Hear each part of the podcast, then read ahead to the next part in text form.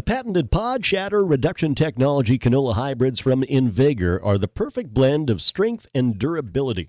Stronger pod seams and stems protect the canola seeds within while protecting you from potential yield loss. And that gives you added flexibility at harvest, even when dealing with adverse weather conditions. Shattering yield records, not pods. That's smart. Contact your local BASF seed advisor today. Always read and follow label directions.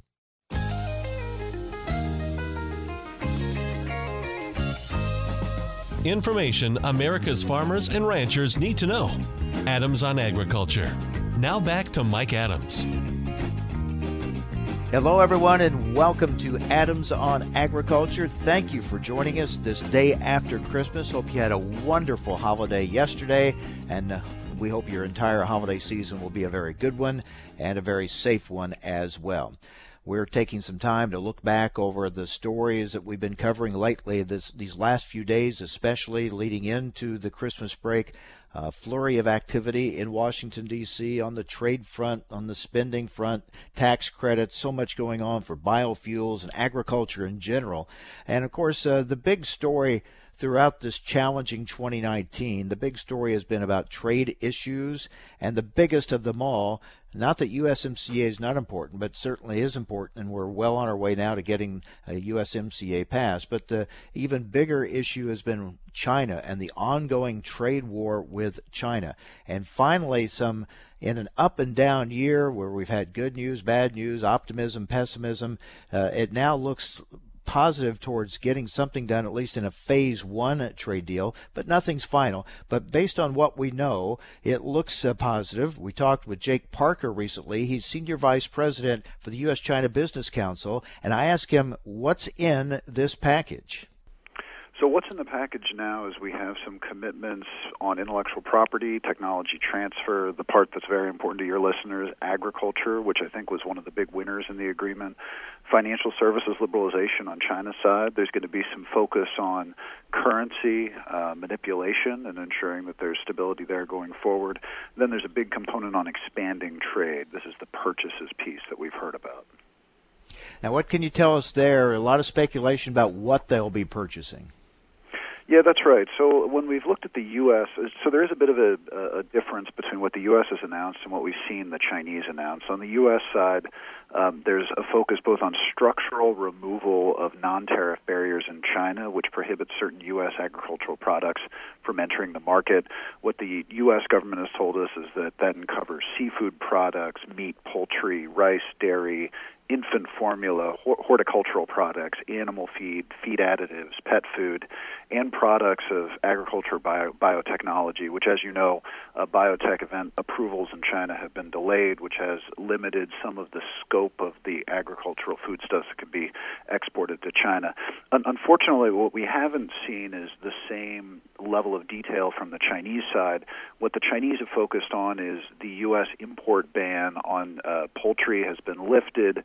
They've talked about selling additional pears, oranges, and dates into the U.S. market. They have indicated that they would do additional purchases of U.S. agricultural products, including pork, poultry, wheat, corn, and rice.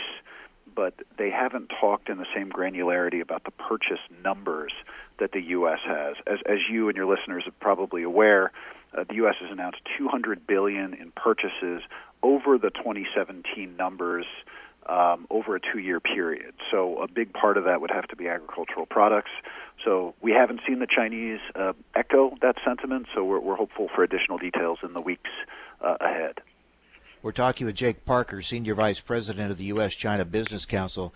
Jake, how concerned or skeptical should we be about China living up to uh, the agreement once it is signed?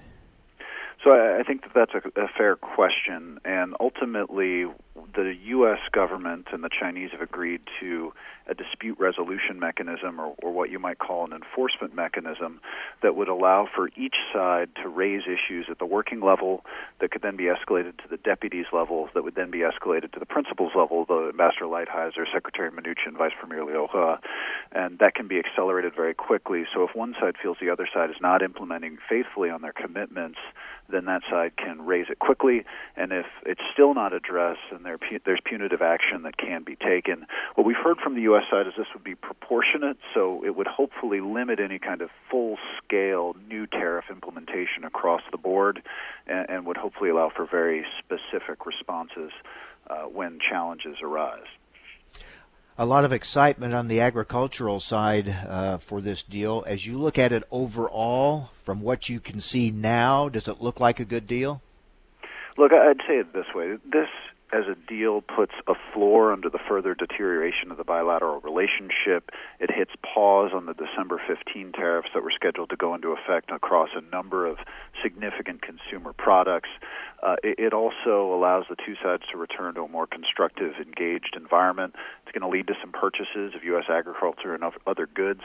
All of that is positive. It doesn't address everything, and frankly, we're going to need to see the text agreed to by both parties in English and Chinese before we assess the full scope.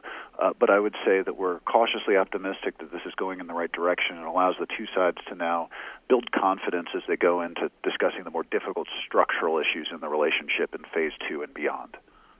Obviously, time will tell, and it'll take some time. But do you think what has happened this past year with this trade war does it have long lasting implications when it comes to global trade? It does. It's a big question, and it's difficult to understand the full ripples of this uh, over the medium and long term. But I, think one thing that, that we can likely assume is that regardless of who the next president is, uh, that it will be extremely difficult for that person to uh, resist the temptation of utilizing tariffs in some way in the future. The genius somehow has, has unfortunately escaped the bottle. Uh, I think that there's also been more of a focus in this administration on a bilateral mechanism and taken some of the, the wind out of the multilateral institution sails.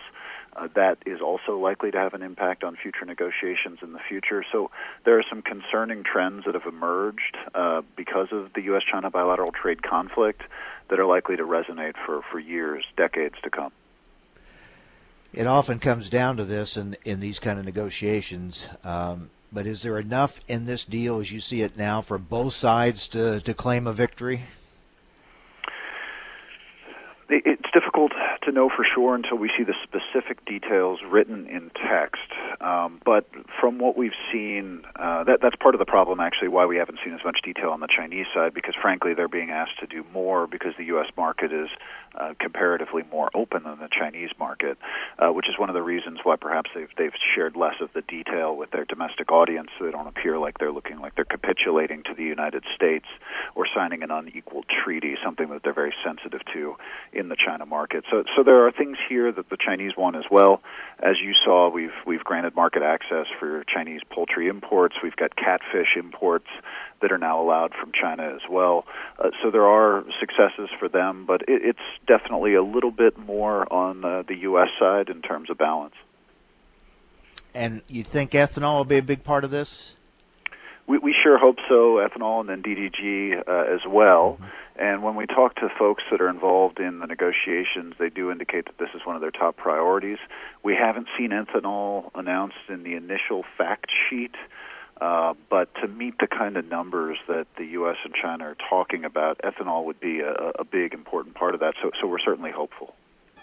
That's Jake Parker, Senior Vice President, U.S. China Business Council. Jake, always appreciate your perspective. Thanks for being with us. Thanks, sir. All right, stay with us. Much more to come here on AOA Adams on Agriculture.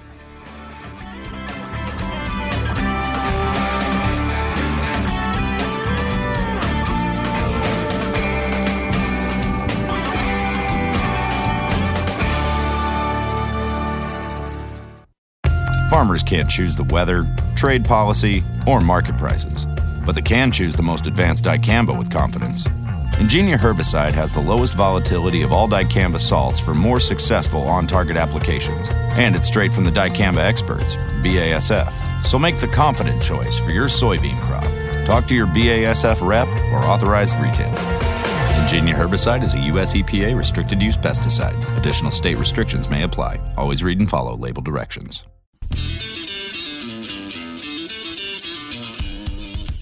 Information America's farmers and ranchers need to know. Adams on Agriculture. Now, Back to Mike Adams. And welcome back. We continue to take a look at the monthly Purdue CME Group Ag Economy Barometer numbers. And now we have the November numbers to look at. And it looks like farmer sentiment is up or was up in November. Here to give us those numbers is Michael Langemeier, Purdue Ag Economist. Michael, thanks for joining us. So we saw a little jump in November? Yes, we definitely did. Uh, the index jumped from 136 to 153. But what was particularly interesting is we saw a rather large jump in the index of current conditions. Uh, when we've spoken in the past, I've always indicated that the index of future expectations was higher than the index of current conditions. In November, they're the same index number. And so I think that's very interesting that uh, uh, that producers in, in November at least were just as optimistic short term as they are in the long term. Uh, well, I wonder if the numbers would, would, were swayed by whether or not a farmer had the harvest done at the time. I, I think there was there. I think the harvest had probably had something to do with it. I think in the eastern corn belt where I'm I'm located, I think the harvest was a pleasant surprise. I think yields were a little stronger than what people were anticipating, and so I think that certainly helped, uh, particularly in the eastern corn belt. Um, and, and so, yeah, certainly those that uh, uh, still have and still have some crops in the in the field probably weren't as optimistic as those that are done. Well, we've seen some up and down throughout the year. How do the November numbers compare with uh, earlier in the year? It, it really has been quite variable this year, but the the index now is as high as what it was in July uh, before that August crop report. Uh, and in July, uh, you'll remember that corn futures rose above 450, and so that's saying quite a bit. Uh, but but uh, you know, in mid-November, uh, the corn and soybean futures are a little stronger, particularly soybeans, than what they are now. And so it'll be interesting to see what the numbers look like in December uh, compared to November. Yeah, the December numbers uh, when we have those, um, well, and also then you'll have the numbers for the entire year. It'll be an interesting uh, look back uh, through the through the year because 2019 was such a challenging year. Yeah, definitely, and uh, you know certainly given given the challenging year that we had, it, it's it's a bit surprising that the index was as strong as it was in November. But but like I said, I do think there's some people that uh, were were somewhat surprised uh, by how well the the uh, the harvest was in 2019, and and uh, we needed a fall that was fairly cooperative, and at least in the Corn Belt we had that, or in the Eastern yes. Corn Belt we had that. Yeah, some got it, some some didn't. Obviously, we're talking with the Purdue yeah. Ag economist Michael Langemeier, talking about the November numbers from the Purdue CME Group Ag Economy Barometer. All right, you always ask them about farmland values and their views. What did they say in November? Well, the the farmland values. We asked a question looking at farmland values 12 months from now and five years from now, and they're certainly they're certainly more optimistic that there's going to be price increases uh, uh, five years from now but interestingly enough, the percent that thought there was going to be increases uh, in the next 12 months rose to 16%. Uh, that compares to 11% that thought farmland values were going to decline uh, in the next year. And so there's more optimism uh, regarding farmland prices the next year than there has been for quite some time. I thought that was quite quite interesting, and, and certainly that's consistent uh, with the fact that the index of current conditions uh, improved as the trade war with China has drug on, and we've had lots of ups and downs there, but it seems like in talking with you each month that uh, farmers have been fairly optimistic on on this getting resolved favorably uh, throughout the year, even during some low times. That they still seem fairly optimistic. Yeah, so we've asked people point blank whether the whether the trade dispute is going to eventually uh, be advantageous uh, to, to U.S. agriculture. It's worded slightly different than that, but that's the essence of the question. And anywhere from 75 to 80 percent indicate that, that in the long term this is going to be beneficial uh, to U.S. agriculture. That number reached 80 percent in November, and so again consistent uh, with with the with the higher index. Probably more interestingly, though, we ask another question whether this trade dispute will be settled soon. And uh, over over 50% indicated in November that they thought it was going to be settled soon. And if we, we think back in November, there was some there was some uh, rumors uh, that there was some progress being made on, on the, with the trade dispute, and I think that that uh, that drove that answer. But it also improved optimism. Yeah, I guess uh, depending on the timing, right? To ask the question if the rumors that day were more positive than than they are at other times. Uh, the timing was key on that one. Definitely. All right, I, I thought a very interesting question, and I'm anxious to see the results here. Uh, you ask, how worried are you, if at all, about climate change? What did farmers say? Quite a few, uh, quite a few of the farmers were not particularly worried about climate change. In fact, 47 percent indicated they they were not worried at all. Another 31 percent uh, thought they were not too worried, and so uh, they weren't particularly worried about, about about climate change per se, but we asked that in a fairly generic sense. Um, you know, if you, if you ask him questions about uh, 2019 being repeated, something a little bit more specific, uh, certainly that would have been a, been a different answer. And I think we, we, we're going to try to dig into this a little deeper. I think one of the things going on here is there's a lot of confidence that with different management practices and, and with with innovation and with technology, uh, you know, we can overcome any problems that would that uh, problems that may occur uh, due to climate change. And so in the in the future, we're going to try to dig into that a, a little bit deeper. But I know uh, in other surveys they've they've found that uh, that people are confident that we'll be able to respond uh, to changes in the climate. Well, kind of going along with that, I think you did ask uh, if they've made any changes in their operations because of climate change. Yes, we did ask a question related to that. It wasn't specific to uh, to to specific management practices or or certain technologies, which we will we will eventually ask those questions. But 22 percent uh, said already they've made some changes in their operation. We would like to little dig a little deeper. Uh, as you know, there's been a tremendous increase in tile drainage. Uh, for example, in, in the Corn Belt, we'd like to ask a question related to tile drainage, uh, you know, pivots. Uh, there's been more pivots since 2012 drought. And so we'd like to dig into that a little deeper and, and look at specific practices, specific technologies that they may have adopted, uh, you know, due to due to uh, climate change worries. I think this is going to be interesting to monitor moving forward because it's pretty obvious this is going to be a, a big discussion point uh, nationally as well as globally, and eventually the impacts of that discussion will come back on agriculture.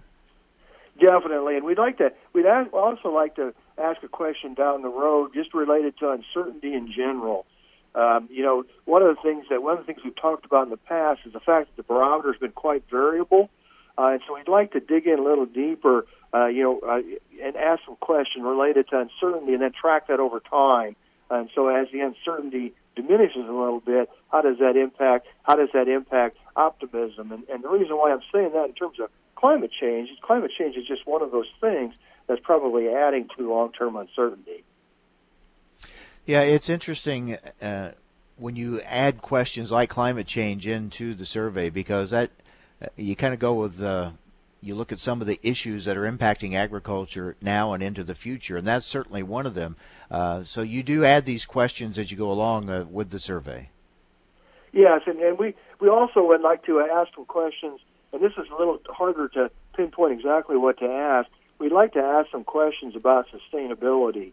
Uh, a lot of agribusinesses have, have, have, have either started programs or thinking about starting programs uh, looking at sustainability, you know, to, to try to encourage certain practices. And so we, we would like to start asking similar questions like that, uh, along with the other questions that we ask. I always think it makes it makes it a little more interesting when we're talking to talking to you guys and and uh, uh, know talking to farm farm and farms and agribusinesses to to kind of have some different questions. Yeah, and but, questions but they're like all related. To, it's all related to this long-term right. uncertainty. I think that's a topic we really want to delve into. And questions like broadband access and those kind of issues very much yes. impact uh, uh, a farmer's operations and, and how they view uh, the future for their operation. Definitely, and that broadband one would be a really good one to ask because you know obviously with the technologies that, that we're that we're adopting, we need we need high speed internet for sure. And I know some groups have been doing some of that survey work and and and seeing you know what the access availability is to farmers and uh, the impact it's having on farmers not being able to access it and the things they're not being able to do and use the technology that's available to them. So yeah, that'll be a, yes. a big issue moving forward as well. All right, Michael, thank you very much. Always interesting to look at these numbers month to month, and the next time we talk, we'll be able to look at the whole year of 2019. Look forward to that. Thank you very much. Take care. Bye. All right. Michael Langemeier, Purdue Ag economist, with the latest numbers from the Purdue CME Group Ag Economy Barometer, showing that farmer sentiment was up in November. Stay with us. More to come here on AOA Adams on Agriculture.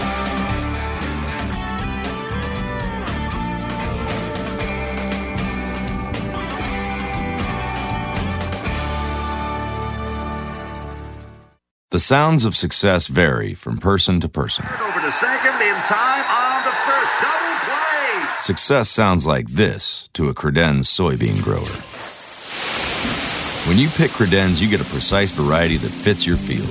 A variety built to work in your soil type and conditions with targeted traits for local pest and disease pressures. Earning the satisfaction of a successful soybean crop? That's smart. Talk to your authorized Credenz retailer or local BASF seed advisor. Always read and follow label directions. The sounds of success vary from person to person. Over to second in time on the first double play. Success sounds like this to a Credenz soybean grower. When you pick Credenz, you get a precise variety that fits your field. A variety built to work in your soil type and conditions with targeted traits for local pest and disease pressures. Earning the satisfaction of a successful soybean crop? That's smart. Talk to your authorized Credenz retailer or local BASF seed advisor. Always read and follow label directions.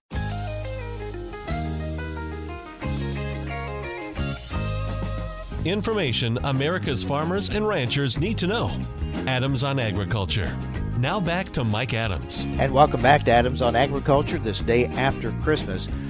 The biodiesel industry got a real Christmas gift right before the uh, the holidays when Congress passed the tax extenders package as part of the spending bill, included the biodiesel tax credit. I talked about it with Kurt Kovarik, Vice President, Federal Affairs for the National Biodiesel Board. Yeah, Mike, glad to be with you. And I was I was thinking about that myself. How many times you and I have talked over the course of the last few months about the effort and the work that the industry was putting in to try to get the attention of Congress and the need and the desire to provide long-term certainty for the industry to get it done as soon as possible.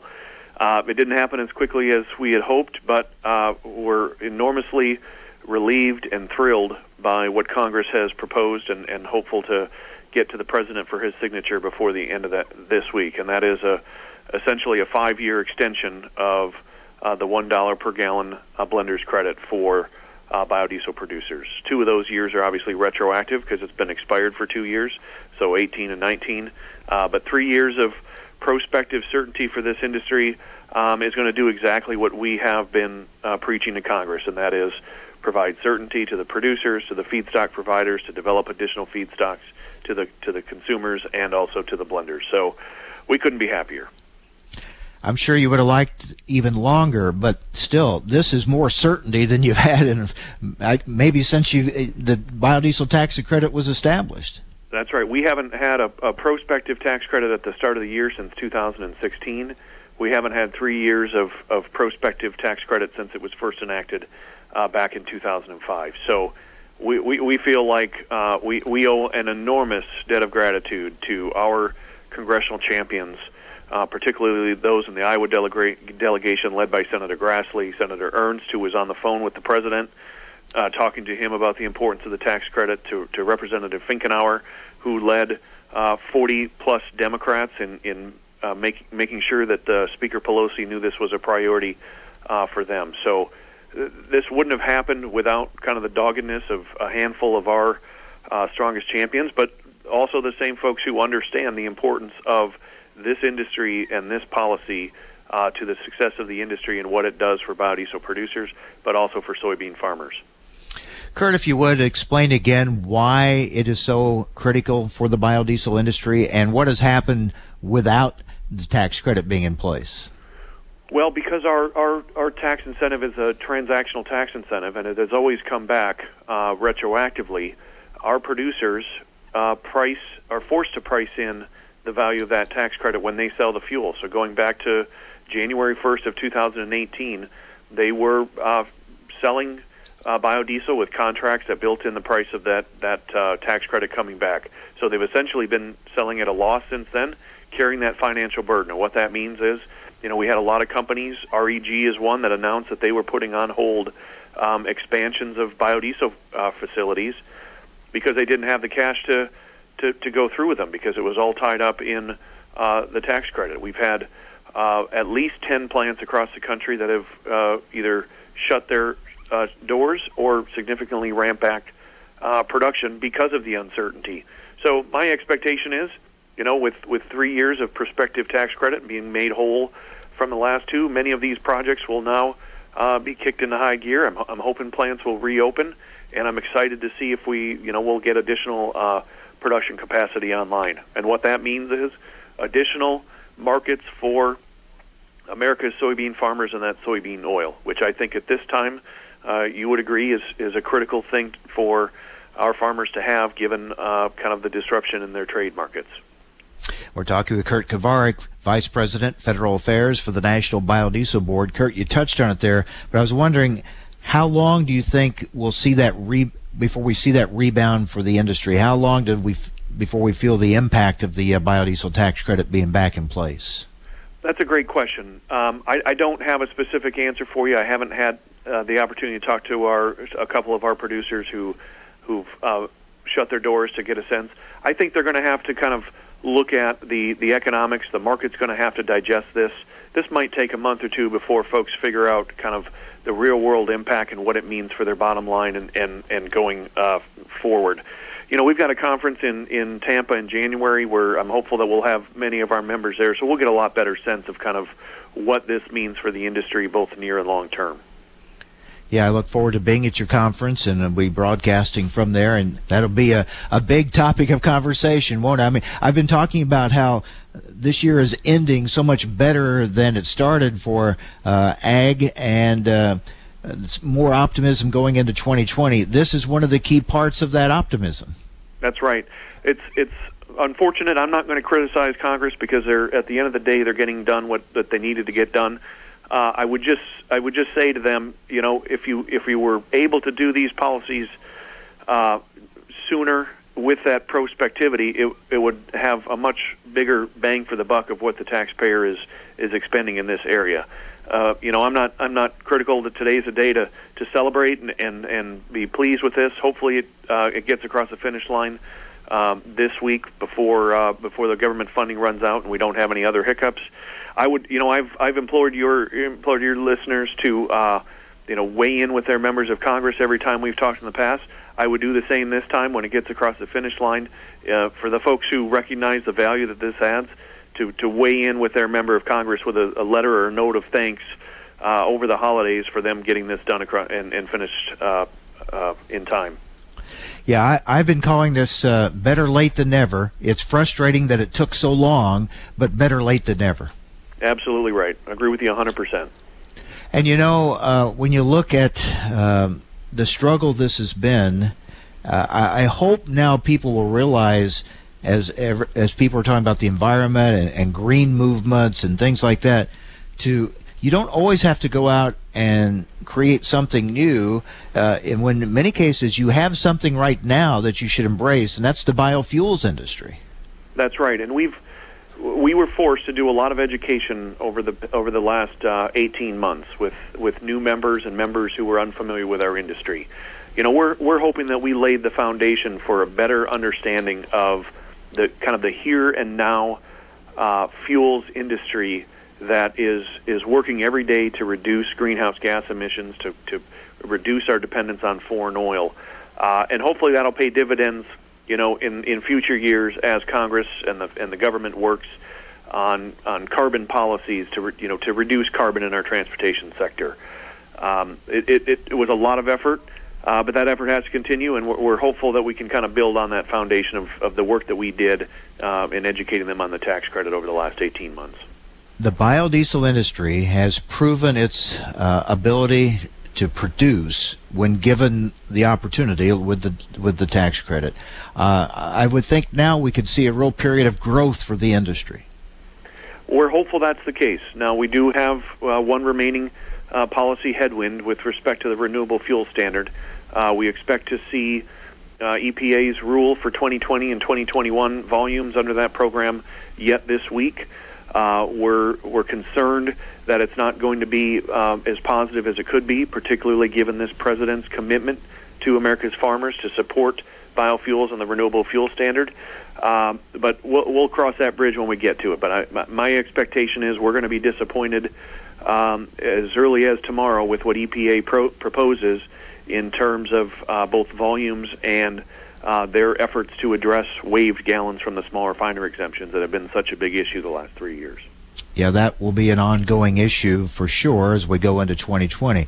But uh, you, you have to feel better with the biodiesel tax credit that you're in a better position to deal with that moving forward than you have been. Absolutely, without a doubt. You know, as a as an industry, I feel like we've been fighting on three fronts. Whether it's reinstatement of the tax credit, uh, defending the integrity of the renewable fuel standard, and then fighting uh, subsidized and dumped product from from foreign countries. You know, I'm heading into the holidays this year, uh, hopeful that uh, tax credit will be resolved and, and providing some certainty for at least a handful of years out in the future. The trade cases seem to be uh, holding and, and turning positive. So you know, if I can if I can spend more of the, the industry's time and efforts and, and advocacy on one issue, the renewable fuel standard, I think I think we'll be a lot more successful. Then it's an ongoing effort to creating even more markets for biodiesel, more uses, create that demand. That's absolutely right. We've got a whole bunch of uh, soybean growers up in New York uh, City this week that are learning about uh, the, the, the requirements and the, the mandates in New York City for biodiesel in their fleets, as well as the new market opportunity of bioheat in the home heating oil. So we're doing we're doing our work to make sure that there's going to be markets for this fuel. We just need to make sure we can we can produce the fuel um, and and uh, satisfy those demands.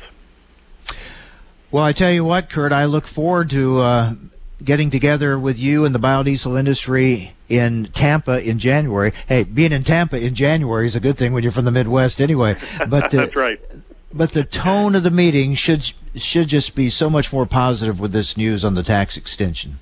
I think you're exactly right. I know we've got a lot of relieved uh, producers who have been hanging on by their fingernails the last couple weeks and months.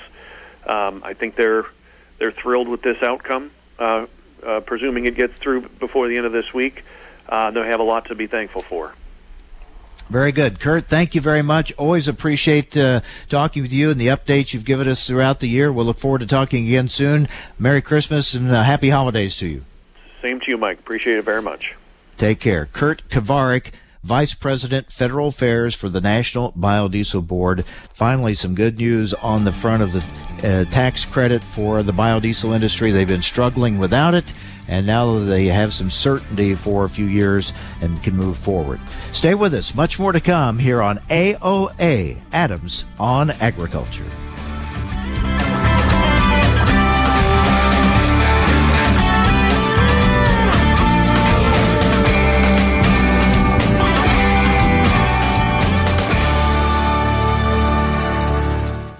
The sounds of success vary from person to person.